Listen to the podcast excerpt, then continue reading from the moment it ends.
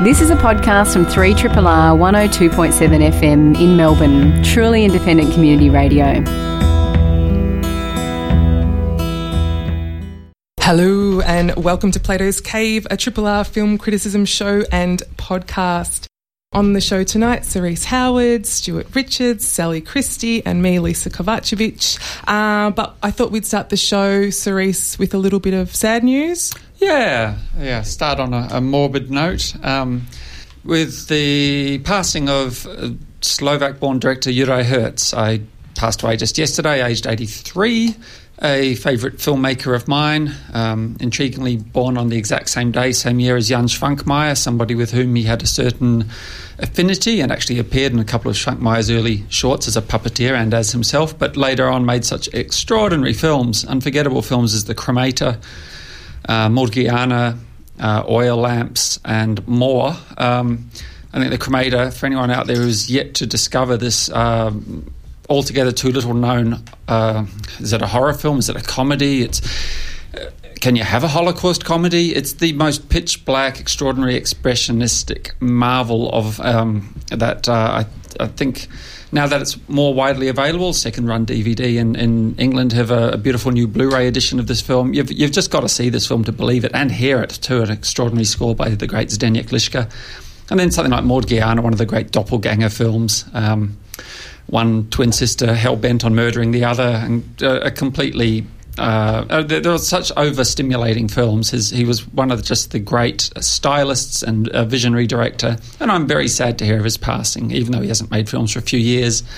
I still somehow felt touched by uh, him, and we celebrated him um, at the Czech and Slovak Film Festival last year, and mm. with the hmm. Melbourne Cinematheque in a retrospective. Uh, so yeah, Vale uh, Juraj Herz. And I would just like to pay tribute to Isao Takahata, who directed uh, Only Yesterday, Grave of the Fireflies, My Neighbors the Yamadas, and uh, his last film, The Tale of the Princess Kaguya. Um, I just watched Pom Poko, which is one of his films only recently. Uh, really beautiful director, great stories, and uh, yeah, uh, it's a big loss. Oh, anyone who doesn't wind up a teary mess uh, watching Grave of the oh Fireflies oh is subhuman. I mean, yeah. it's just that simple. If that film doesn't destroy you, yeah.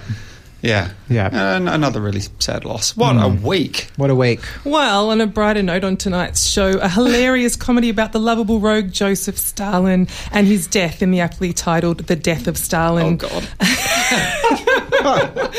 uh, we attempt to discuss A Quiet Place without making a sound. Uh, and a giant Oprah floats above us as we potentially waste our time on director Ava DuVernay's A Wrinkle in Time. I think I might have given a spoiler there about how I feel about that film. Film of the year. uh, but first, I hate to break it to you folks. In the year 2020, Earth has been overrun by sightless, predatory creatures with extremely sensitive hearing who possibly use echolocation to hunt humans and other noisy prey. The human population seems to have dwindled to a handful of survivors, one of which is the Abbott family, a family of three children and their mother and father who scavenge the local town for supplies, remaining as silent as possible and communicating solely through sign language and almost inaudible whispers. In the opening scenes, tragedy strikes the family, and we're witness to the proximity, power, and swiftness of this constant looming threat. Flash forward a year, and the family are expecting another baby, and the diff- difficulties of silence with a newborn uh, loom large, I'd say. Um, a Quiet Place is directed by John Krasinski, who many may know as Jim from the American version of the TV series The Office. I don't know about you, but if you've seen The Office, I don't look at Jim and think horror, thriller, alien movie, do you? I trust him with my life. he said that he's completely not a fan of genre cinema. Amazing. Or, you know, a fan of horror. And I think he did a really good job at pulling this one off, if, you know, that's he, the case. He did. He also stars in the film as the father alongside his wife, played by Emily Blunt, who incidentally is his real life uh, spouse. Um, and he also had a hand in writing the screenplay, um, which he co wrote with Bryan Woods and Scott Beck. Um, essentially, it's quite a simple plot that follows a young family who must live life in silence while hiding from, behind, um, from blind creatures that hunt by sound. Um, a Quiet Place is billed as a horror sci fi, and it is those things. But for me, this was a relentless thriller and a surprisingly effective one at that. Sally, what did you make of it? Yeah, I really love this. I think I love seeing the return of um, the whole monster genre late, lately that we're having all these great monster films.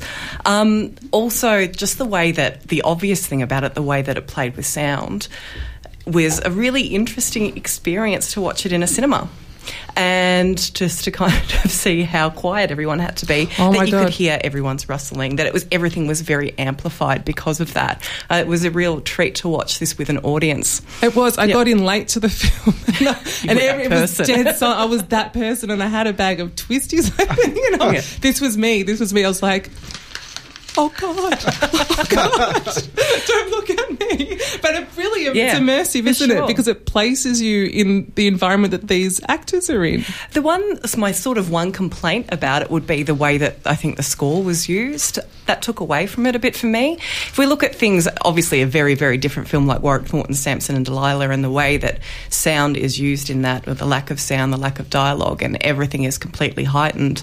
Um, I think that the if they drew the score back a little bit in this, it would have been a lot more effective. And they had um, Marco Beltrami, who has done a lot of like big Hollywood horror, um, horror films like Scream, Halloween H2O, and I think he did the score for Logan as well. Um, I, th- I found that a little intrusive, but apart from that, I thought this film was brilliant. I loved it, and I love the experience of watching it with an audience. Yeah, I agree about the score. That com- that's the one thing that I guess took it away from me. Um, I I think that I think there could have been a really powerful, like minimalistic score um, of maybe sort of one or two instruments kind of creaking throughout the film, but instead there was just this really naff piano. Yes. That- and, it, was- and it just sort of came on, and it was just like this jingle almost for a car commercial.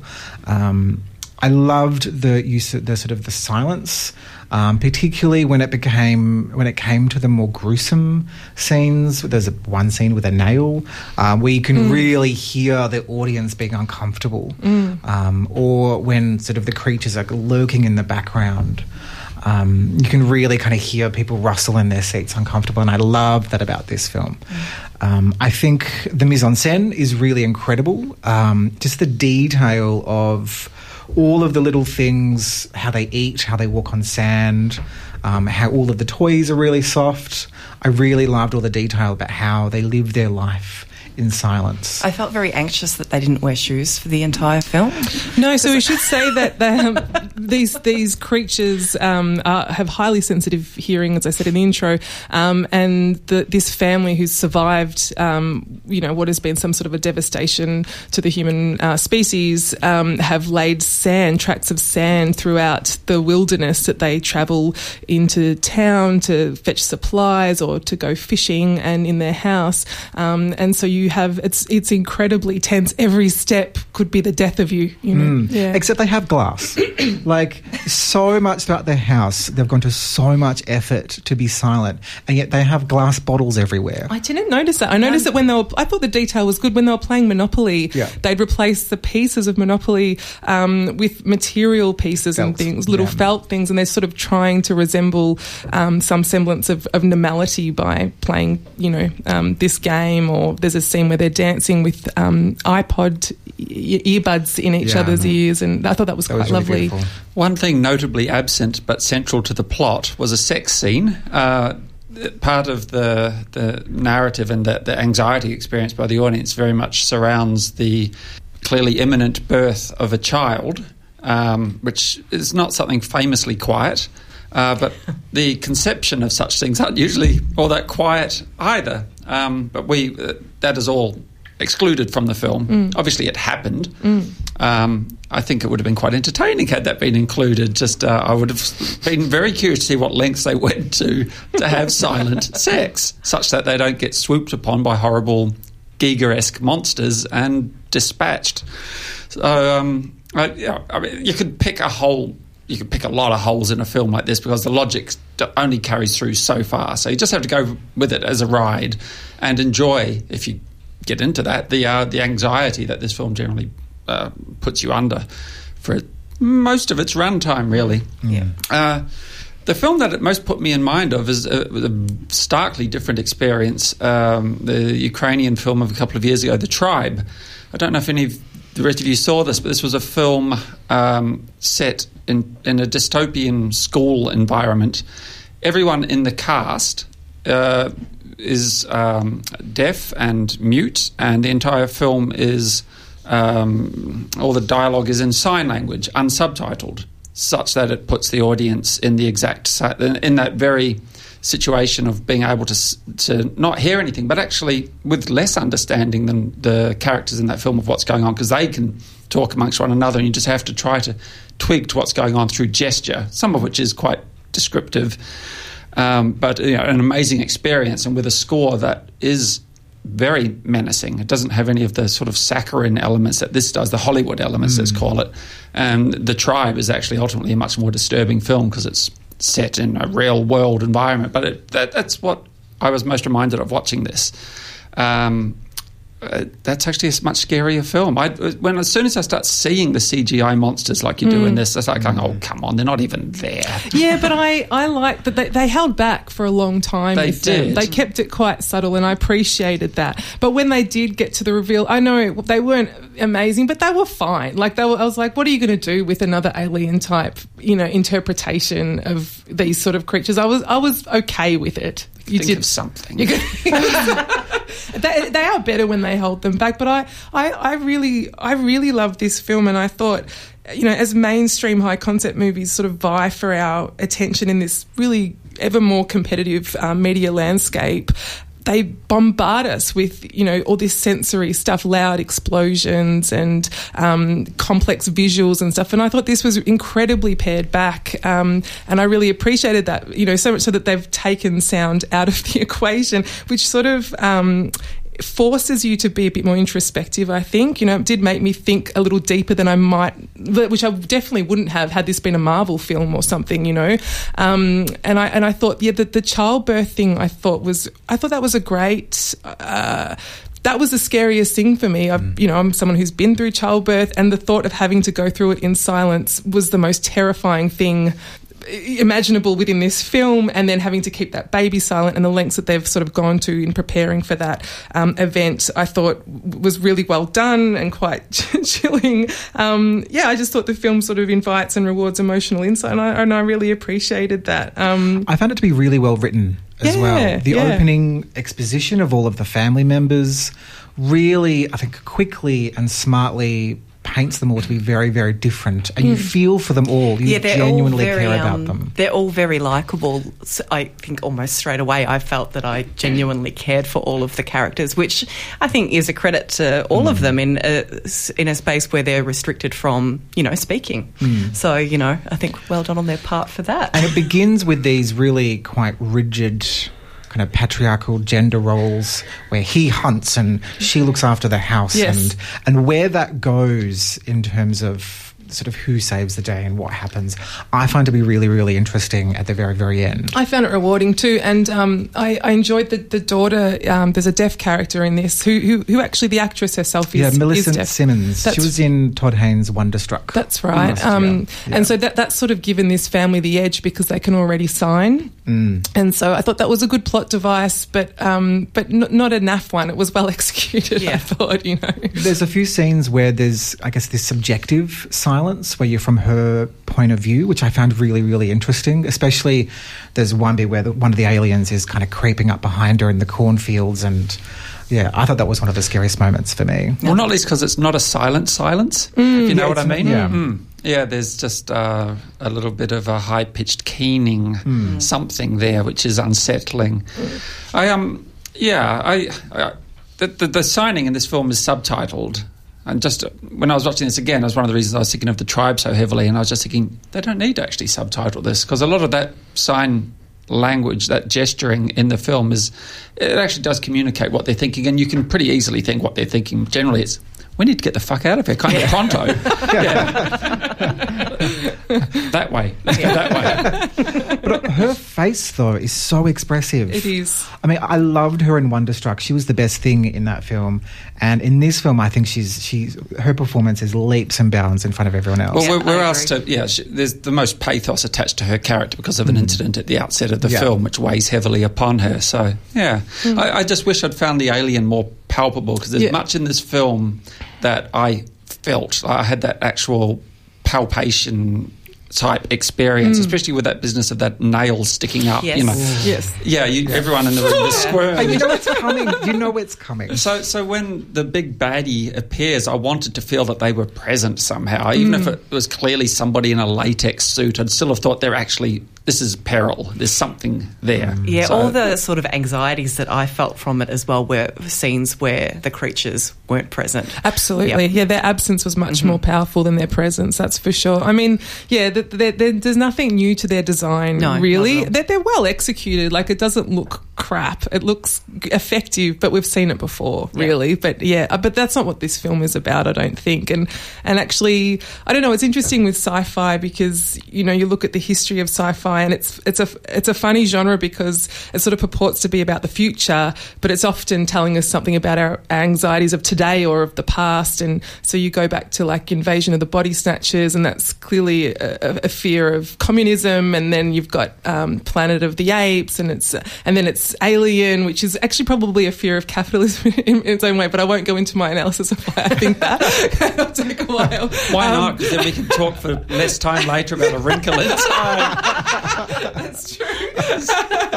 well, I just, well, I could, I could tell you what my theory about Alien is. I know, I won't, I won't, I won't go on about. But um, but, but but this film to me is like this sort of anxiety about um this sort of over bombardment of, of media, of iPhones, and everything's vying for our attention all the time. And this sort of, I think this film is about you know, a need to sort of retreat, and and the family are living in this very rural life. It could be like 1920s America or something, you know. And I think it's it's sort of playing into those anxieties of this loss of identity that we all sort of face in this sort of fractured media landscape. There's a really interesting kind of loss of time in the film. It's really hard to pitch, mm. to pitch where it is. I mean, it could be in the 80s for all we know. We just know that there've been 89 days like this already Yeah. when the film starts. So, but yeah, we're not positioned firmly in uh, a particular time. Mm. Yeah. Anyway, I think it's a great film, and I yeah, I personally would highly recommend it. You are listening to a podcast from Community Radio 3RR FM in Melbourne, Australia. Next up, we're discussing Disney's latest offering, A Wrinkle in Time. It stars Storm Reed as Meg Murray, a teenager dealing with the loss of her father, Mr. Murray, played by Chris Pine, who disappeared four years ago. He was a scientist trying to discover a new form of space time travel powered by. I don't know, love, uh, I think. Spoiler alert, I did not like this movie. Um, Miss Murray, Gugu Mba- Mbatha-Raw, is left trying to raise her troubled teen and Meg's adopted little brother, Charles Wallace, played by Deric McCabe. Uh, then one day, they and Meg and the cute boy from school, Calvin, uh, are visited by a tri- trio of otherworldly, witchy, fairy, spirit-like guru alien thingies. I don't know, women. Um, Mrs. Which, played by Oprah Winfrey, Mrs. Whatsit, Reese Witherspoon, and Mrs. Who, Mindy Kaling. They inform Meg and company that they know where her father is. They must travel the universe via wrinkling of time and space known as tessering. They are soon transported to worlds where they must confront the source of negativity and evil known as the It to save her dad and make it back home to Earth. Meg must embrace her flaws to harness the strength necessary to defeat the darkness threatening to consume them. Uh, the film is directed by Ava DuVernay, who was responsible for what I thought to be actually a really enlightening documentary entitled 13th, um, which explored mass incarceration in the United States. The thesis being that the 13th Amendment in the United States Constitution, which freed the slaves and prohibited slavery um, unless as punishment for a crime, has continued to enslave black citizens. DuVernay also directed 2014 Selma, the historical drama based on the 1965 Selma to Montgomery voting rights marches led by Martin Luther King Jr., among, among others. Um, but A Wrinkle in Time is quite a departure from DuVernay's politically charged work. It's based on a beloved children's classic, which somehow I'd never heard of, originally published in 1962. Um, I, for one, am a lover of good children's books and films. I watch them quite frequently with my daughter and, and without, I'll have you know.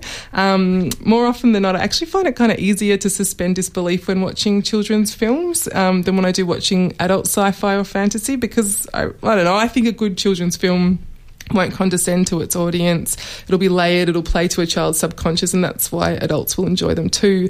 But this god awful piece of garbage did none of those things. I hated it with a vengeance. It was one of the most painful experiences I've had in a theatre. I loathed every saccharine moment and was so thoroughly disengaged um, that I then started questioning how something this bad was beloved by generations of what I must now assume were children with bad taste. Um, and then I just thought, or maybe it was the film film's interpretation, so I went back to the source material, and no, from what I can gather, the book stinks as well. Ow. So you didn't, you didn't like it? No, and I hate that I have to give this film more of my time reviewing it. What did you think? Who wants to go first? Hmm. Well, it seems a bit rough to put the boot in any further after that. you, this tale of mum and pop quantum physicists didn't uh, didn't do it for anybody, and the, the extraordinary adventures their skeptical daughter and horribly precocious son uh, embark upon with yeah the cute guy from school and three twee women god things. Uh, yeah, I it's a- don't know what they were. Yeah, I don't know what they were.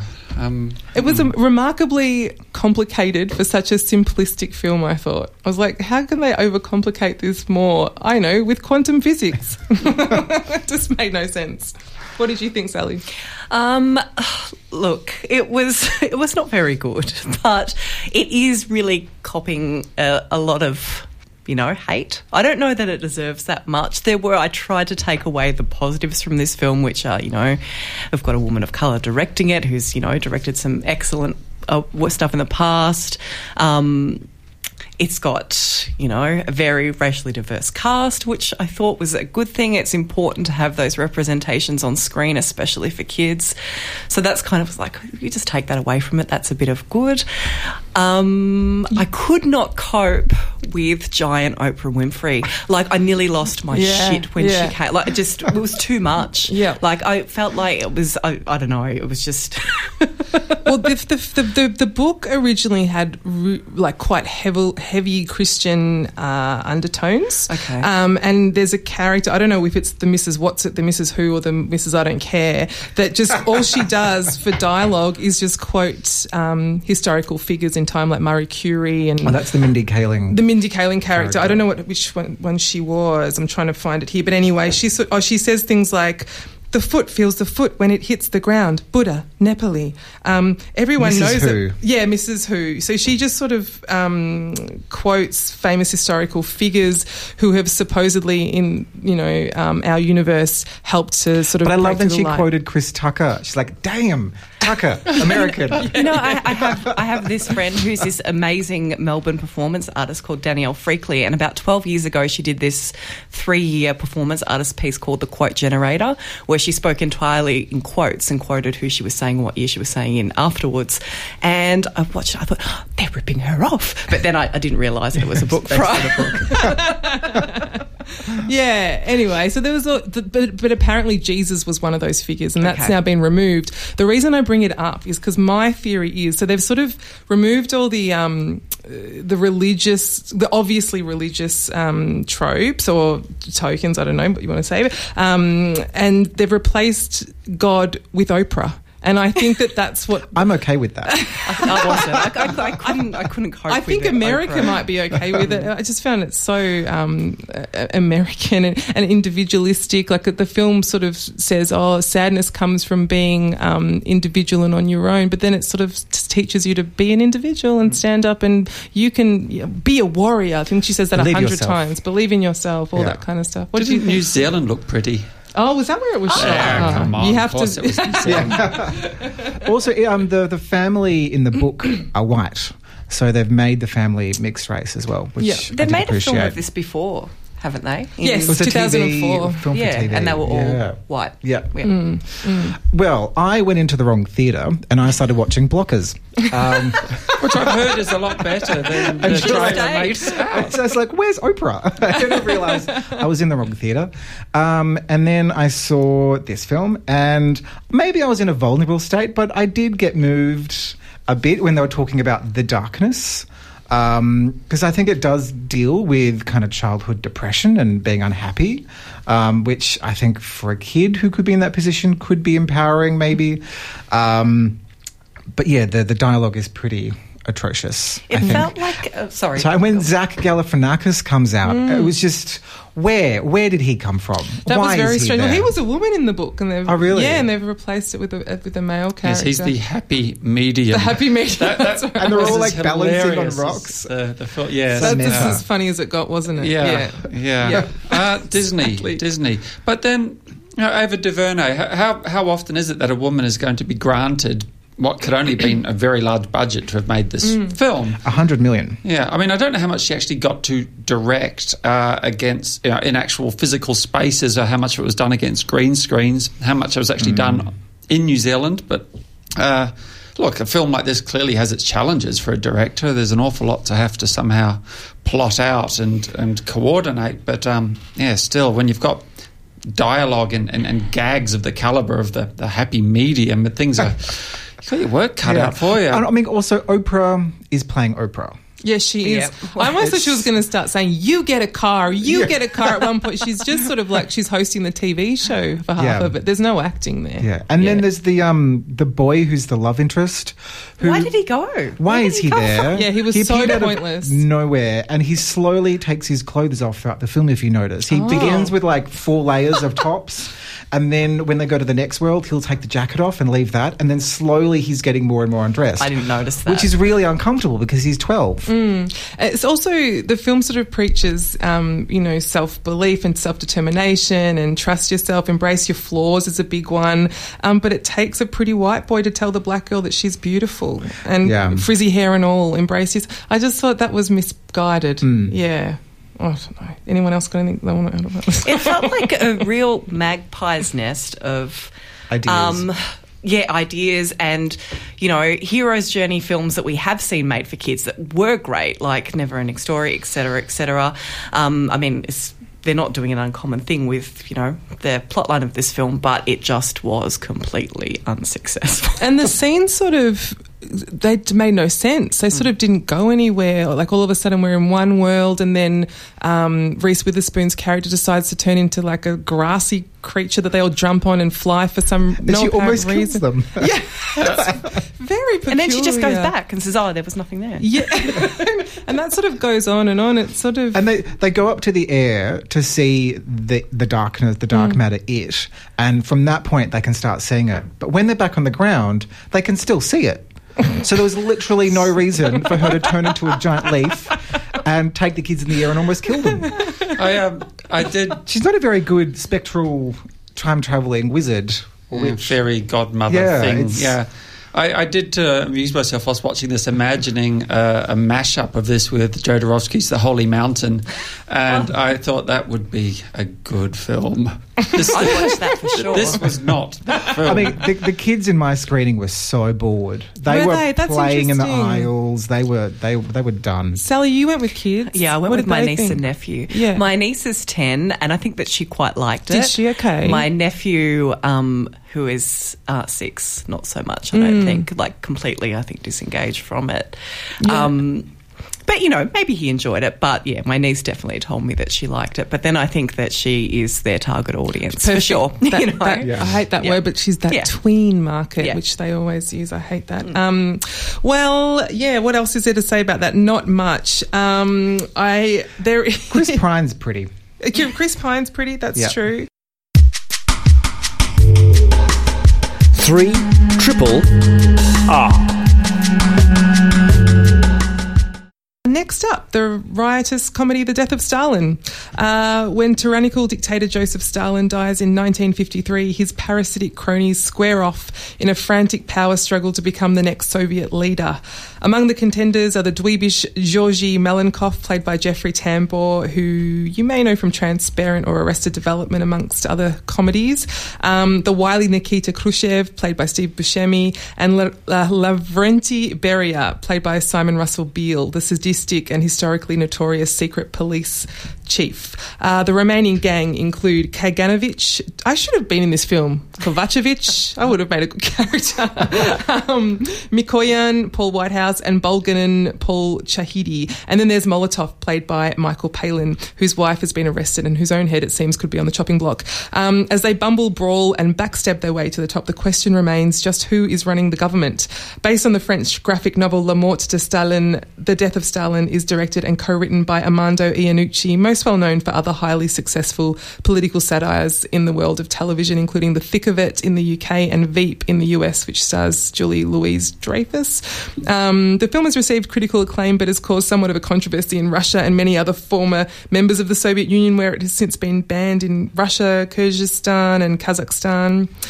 Anyway, who knew mass murder could be such a hoot? What did you guys Ooh. think? I really enjoyed this. Uh, I, d- I loved that um, they sort of acknowledged a lot of the violence and crimes that were happening to the people at the time, though I find it interesting that we didn't see a lot of it. You just heard a lot of the gunshots.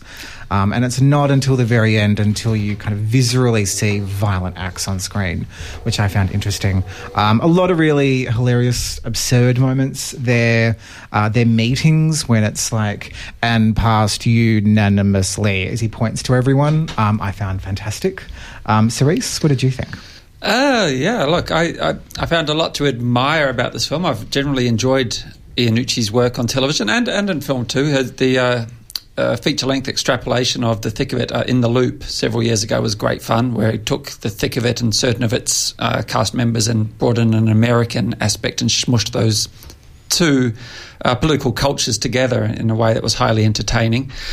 This uh, clearly quite a bit of historical research has been embarked upon because these are all characters drawn from inglorious periods of uh, Russian history, and you know a, a panoply of wonderful character actor comedians. When, when you get together people like Jeffrey Tambor and Michael Palin in the same film, that that could you'd think that could only turn out wonderfully well. And yes, these, these, there's you know, a huge number of English TV comedians who, who aren't necessarily household names, but the, the whole cast is filled out with uh, extraordinary comedic talent, though very Boise. And a lot of the film, my, my greatest reservation about this film is just how Boise it is. Mm. There's a lot of misogynist humour in it, which I'm sure is true to the characters. There's, there's no, I mean, the film doesn't sugarcoat these people in any way. They are despicable human beings as they jockeyed for power.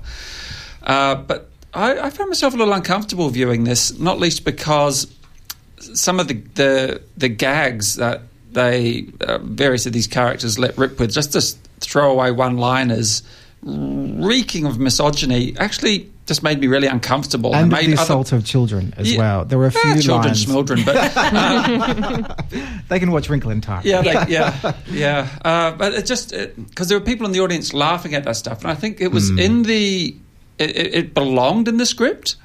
And it made the film all that much more uncomfortably funny because parts of it were just plain funny, even though black as pitch. Mm. But the, the misogynist stuff just sort of, I feel it's a real bind for as a screenwriter and, and a filmmaker like Iannucci here to to do right by the period and by these actual people and show every aspect of their despicableness, but then to actually try to glean humour out of all of it. Some of it's not necessarily mm. going to sit well, and I struggled a bit with that. I did love the Svetlana character though and Andrea Riseborough is mm. the, the, daughter of Stalin. She mm. was fantastic.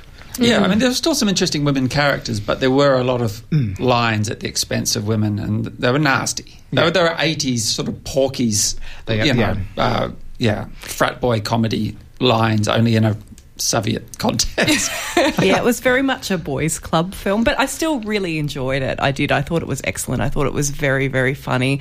I love any kind of film where they can take something as dark as the content of this and make people laugh. I think that's a difficult task. It's a risky thing to do as well to see how it's going to be received. Um, one thing that I thought was particularly great that this, I, I think, was probably the intent of the film, is just exposing that these people in power in these, you know, big buildings like we have here, um, don't know what they're doing. Mm. That they're just because they're in this position doesn't mean that they have any clue. And it just exposed that sort of buffoonery, which I think we very much have in Australian politics. So, you know, the relevance there, I, you know, thought was really really clever. Well, it was they were all, they they did know what they were doing, but all they were doing was vying for power. Really, trying to knife know? each other. Yeah, trying yeah. to knife each other. And I thought what I liked about it was uh, with Iannucci's other work, The Thick of It and Veep. Um, if politicians make a mistake, they might suffer some public, you know, humiliation, but they'll live to fight another day. Whereas if you make a mistake in the death of Stalin, you're dead, um, or at a, mil- at a minimum, you're off to the gulag or something. You know, and I quite liked that fear. That was just a, a comedy of anxiety. Yeah, I totally agree. I know know that we were talking about anxiety before in A Quiet Place, but I felt much more anxious watching this film because the stakes are so high with every single character. That's if they fuck up, then they're dead. Yeah. Um, but yeah, I definitely felt a huge anxiety watching the death of Stalin than A Quiet Place. I, I, I thought it was, I was quite intrigued. I was like, how is this going to be a comedy? I mean, Mel Brooks has done it before. You know, he's made a comedy out of Hitler with the producers. And um, so you know it's possible. Um, so I guess why not? Soviet Russia. Um, it is funny, but it's still respectful, I thought, to what happened to the Russian people. Like you said, Stuart, the horror is sort of on the periphery like and um and there was no comedy there. There was no comedy with the killings in this film. Um the, the- it's, it's sort of just on the periphery. It's not central to the drama but and, and they and they are brutal. But there's there's this sort of wonderful scene where Beria leaves a dinner with Stalin and his cronies to give the day's death lists I suppose to his lieutenants. And he sort of hands them out and he goes shoot her before him. Make sure he sees it. Kill him. Take him to the church and dump him in the pulpit and I'll leave the rest up to you and he sort of like mumbles on. and I thought oh my god this is in a lot of ways it's a film about the bureaucracy of war Yeah. and and worse mass murder um, which which is so horrific but it is darkly funny There's one um, moment where um, they're rounding people up, and a son dobs in his father, but then later in the film, that father gets released, and there's this really awkward family reunion back at their house. because everyone's just dobbing in everyone else that's trying to save their own skin. Um, it's interesting that you know the film's been praised for its you know s- striking the right comedic tone, as we've sort of said, and it's receiving lots of rave reviews across the globe. But Russia's not laughing because they've Oh, no. banned the film. Or maybe they just object to all the Cockney accents because perhaps. no, no one's even trying to put on a, Oh, a no, dodgy I Eastern like- Europe. Yeah, no, I, no. I actually really enjoyed I- that too. I Because like as soon as as you well. go into dodgy Eastern European accent land, you kind of lost me. And probably, Absolutely. I think um, Red Sparrow got slammed on this show for doing much that. And uh, yeah, so everyone here speaking in their natural. Often English or sometimes American accent actually works a treat because then you just actually put that completely to one side, or actually embrace the absurdity of hearing Stalin be a Cockney. Well, I love that because I was reading because I actually don't know too much about this period in our history, and I should. Um, so I'm glad that the film has been made. Um, but I was reading that Stalin was sort of a peasant of sorts and had what would be the equivalent of a Cockney accent. So I thought Yeah. that was kind of inspired because then these accents do become part of their characters, and it's it's in, an enriching spirit, experience, isn't it? Yeah, I know that the decision was made for them not to do Russian accents because they, for one, thought it was a very hard task, and two, they thought it would take away a lot of the comedy because they wouldn't be able to improvise as well if they were focusing on having to perform comedy Yeah. with doing a fake accent, which I think was very clever. Mm. Mm, mm. Yeah, yeah, I know. I really en- enjoyed that. I thought the fact that they've banned the film is is kind of kind of hilarious in itself. And I was reading Iannucci said that somebody sent him a photo of them watching the death of Stalin under Putin's window in the Kremlin, and I just thought that was just brilliant because it's so difficult to ban this content Yeah. now. It's sort of yeah hilarious. Um, but yeah, I really I really enjoyed this film, and if someone had have told me that that I would love a political satire set in the Soviet Union. There's no way I would have laughed at them, but not as much as I did watching this film. You know, I thought it was, um, I thought it was, it was quite great. I thought that opening scene. There's there's a lot of fact in there too. There's a, this wonderful opening scene. It opens with a concert um, where a Mozart Mozart concerto is being played with orchestra live on Radio Moscow, um, and in the control booth out the back, they get a call from Stalin, and he asks for the recording of the performance to be couriered to his recorders, and of course they haven't recorded it. So Um, funny. It's so funny. So the booth operator just runs out in a panic as everyone's leaving, yelling, "No one panic! This is just a musical emergency!" and um, and ensuring everybody, "Don't worry, nobody's going to get killed." and everyone's sort of confused and frantic until he's just like, "Sit the f down!" And then the con- the conductor panics and faints, and they have to go wake someone up in the night to be the new conductor. And in in the real story of this, they actually had to get retrieve three conductors from their beds, but Iannucci thought that that would be too unbelievable, so he settled on one. Yeah, I just thought it was it was it's an amazing film about um, the anxiety that this sort of world creates. You know. Um, anyway, The Death of Stalin is on wide release, and it's also playing at a variety of independent cinemas um, for that lovely independent old school cinema experience. Um, uh, we also discussed A Wrinkle in Time and A Quiet Place tonight, both of which are on wide release. Um, you've been listening to Cerise Howard, Sally Christie, and Stuart Richards, and me, Lisa Kovacevic. The podcast version of the show is edited by the wonderful Faith Everard. On next week's show, I have no idea what we'll be discussing. I know what we won't be discussing. Stuart, you mentioned out there we will Oh, not be, Rampage. We will not be discussing Rampage. we are not talking about that. I think we're looking at next week Isle of Dogs. Oh, great. Uh, the party and scaffolding. Oh, well, there you go. We're Yes. so we're more organised than I knew. Yeah. Um, thanks for joining us. This has been a podcast from 3RRR 102.7 FM in Melbourne. Truly independent community radio. Want to hear more? Check out our website at rrr.org.au.